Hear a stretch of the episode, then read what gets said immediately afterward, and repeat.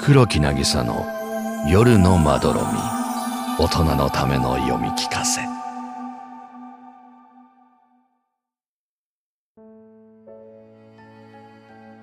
灯台。満月の高く昇った明るい夜のこと。港の近くにある小さなお家の寝室では小さな坊やが今まさに眠りにつこうとしています。開け放たれた窓から優しい月の光が差し込みそれからそよそよと心地よい夜風も吹いています。ベッドに潜り込んだ坊やはすっかりリラックスしてうとうととまどろみ始めました。坊やの隣には大好きなママが腰掛けていて坊やのおでこにそっと手を当ててみたり優しくお腹をトントンしたり坊やは眠たくて眠たくて上のまぶたと下のまぶたがくっついてしまいそうなのをこらえながらママにお話をねだるこの時間が大好きです。ママ、何かお話をして？さあ、今夜はどんなお話が聞きたいのかしら？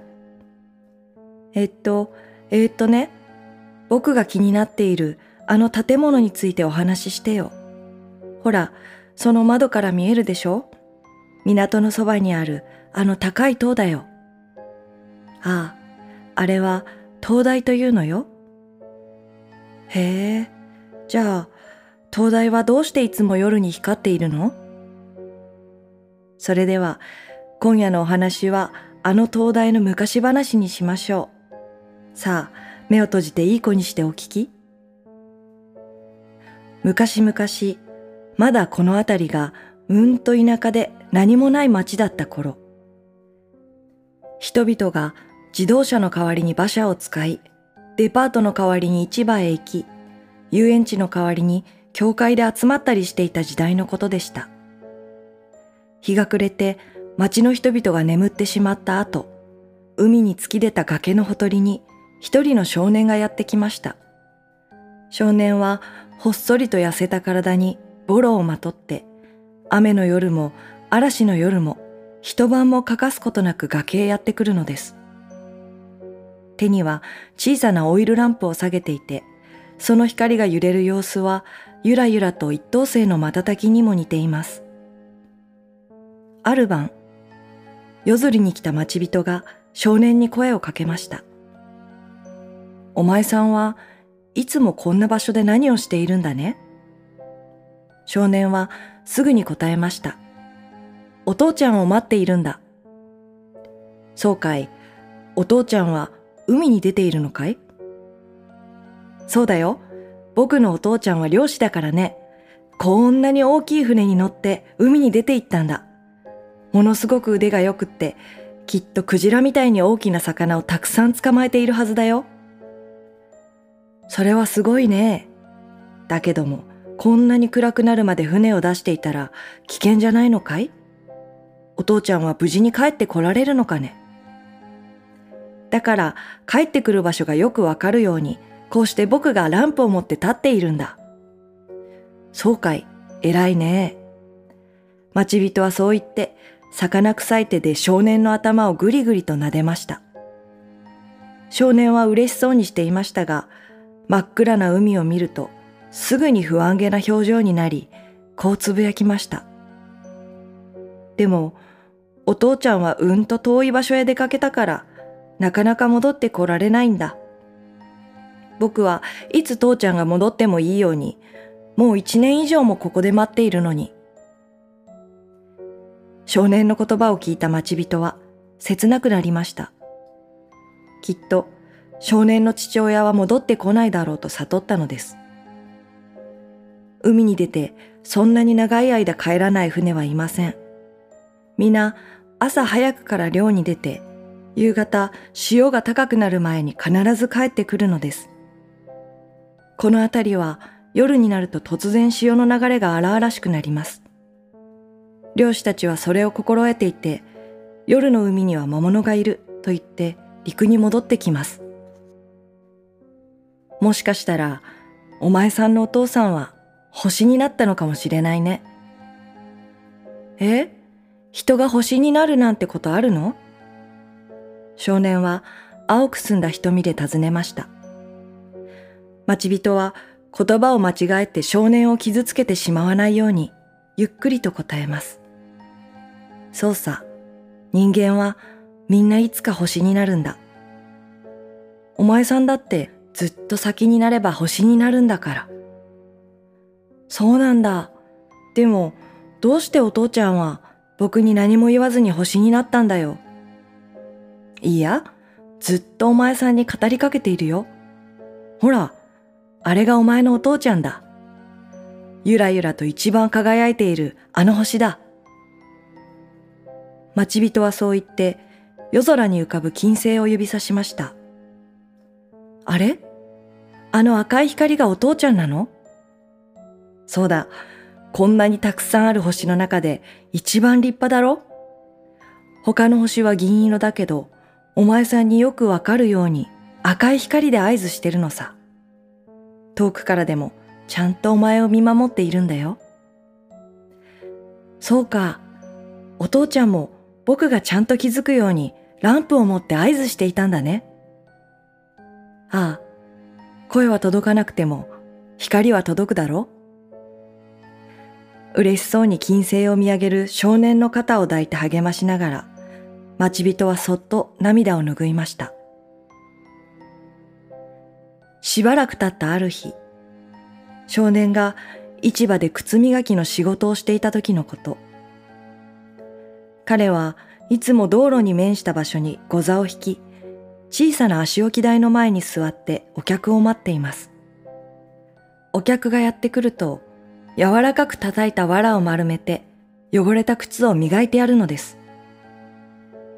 夕方までひっきりなしに靴を磨いても、もらえるお金はほんの少しですが、少年は靴磨き以外で稼ぐ方法を知りません。だから、毎日朝から日が暮れるまで一生懸命お客を取っていました。そこへ一人の偉い役人がやってきました。滑腹の良い体をドスンと下ろして、ピカピカに磨いておくれ、と銀貨を一枚出したではありませんか。少年は、こんなにたくさんもらえません、と一度は断りました。しかし、その役人は、いいんだよ。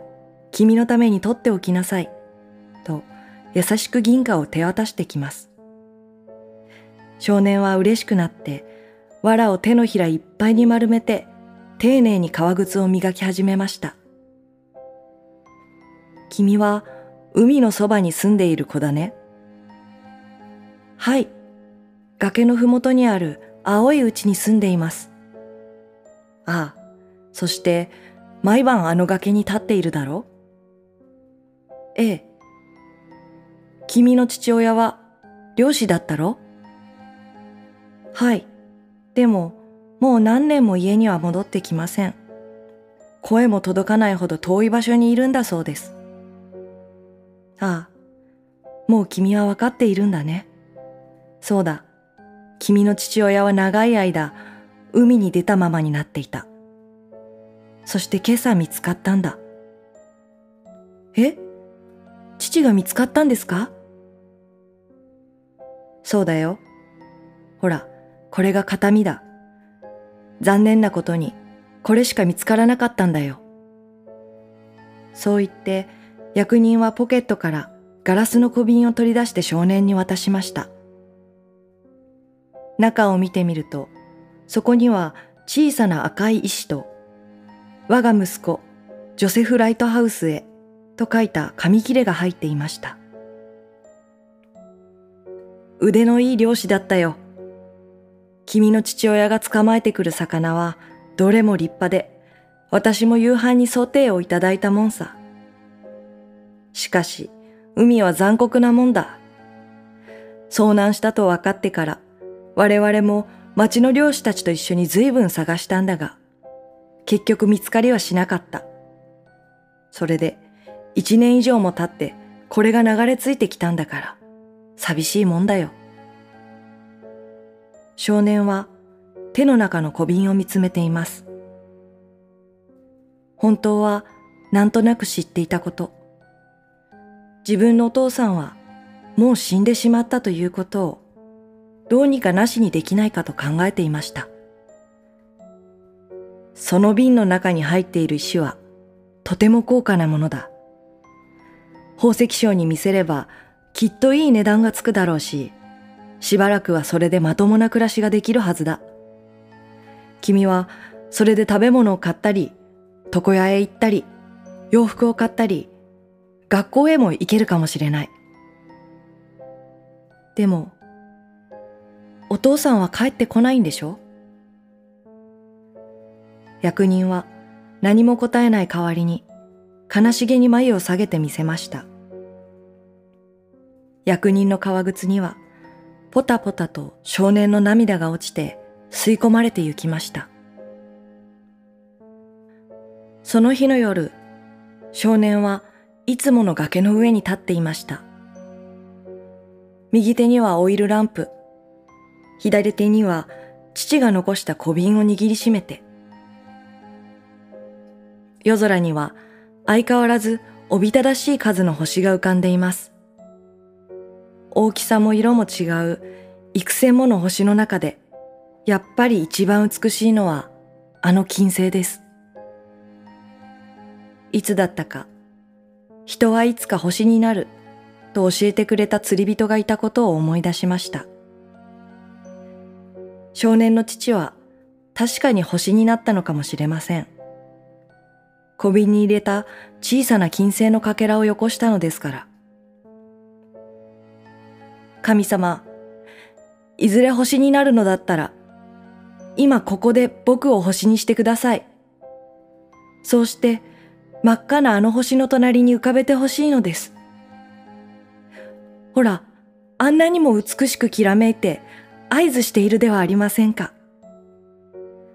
お父さんがこの町に戻って来られないのなら、僕がそちらへ行こうと思うのです。少年は祈り、空を眺めて泣きました。翌朝、崖の上に少年の姿はありませんでした。そこには冷え切ったオイルランプが一つ残されているだけでした。町の人々は夜が来るたび海のほとりで光を灯し続けた少年のことを気の毒に思い、いつも少年が立っていた場所に大きな灯台を立ててやりました。てっぺんにはまばゆく光る大きなライトがついています。どんなに暗い夜であろうとも、どんなに遠い場所からでも、沖の船がこの町にまっすぐ帰って来られるようにという願いを込めて、東大のお話を終えたママがベッドを覗いてみると、坊やはいつの間にかぐっすりと眠っていました。窓からは相変わらず涼しい夜風が流れ込み、レースのカーテンを揺らしています。あの灯台は今夜も海を照らしています。坊やのパパが長い漁を終えて安全に戻って来られるように。あのたくましい腕で家族を抱きしめてくれる日はそう遠くないはずです。ママは灯台に向かって寮の無事を祈ると、桃色に染まった坊やの可愛らしい頬にキスをして、そっとランプの光を落としました。おしまい。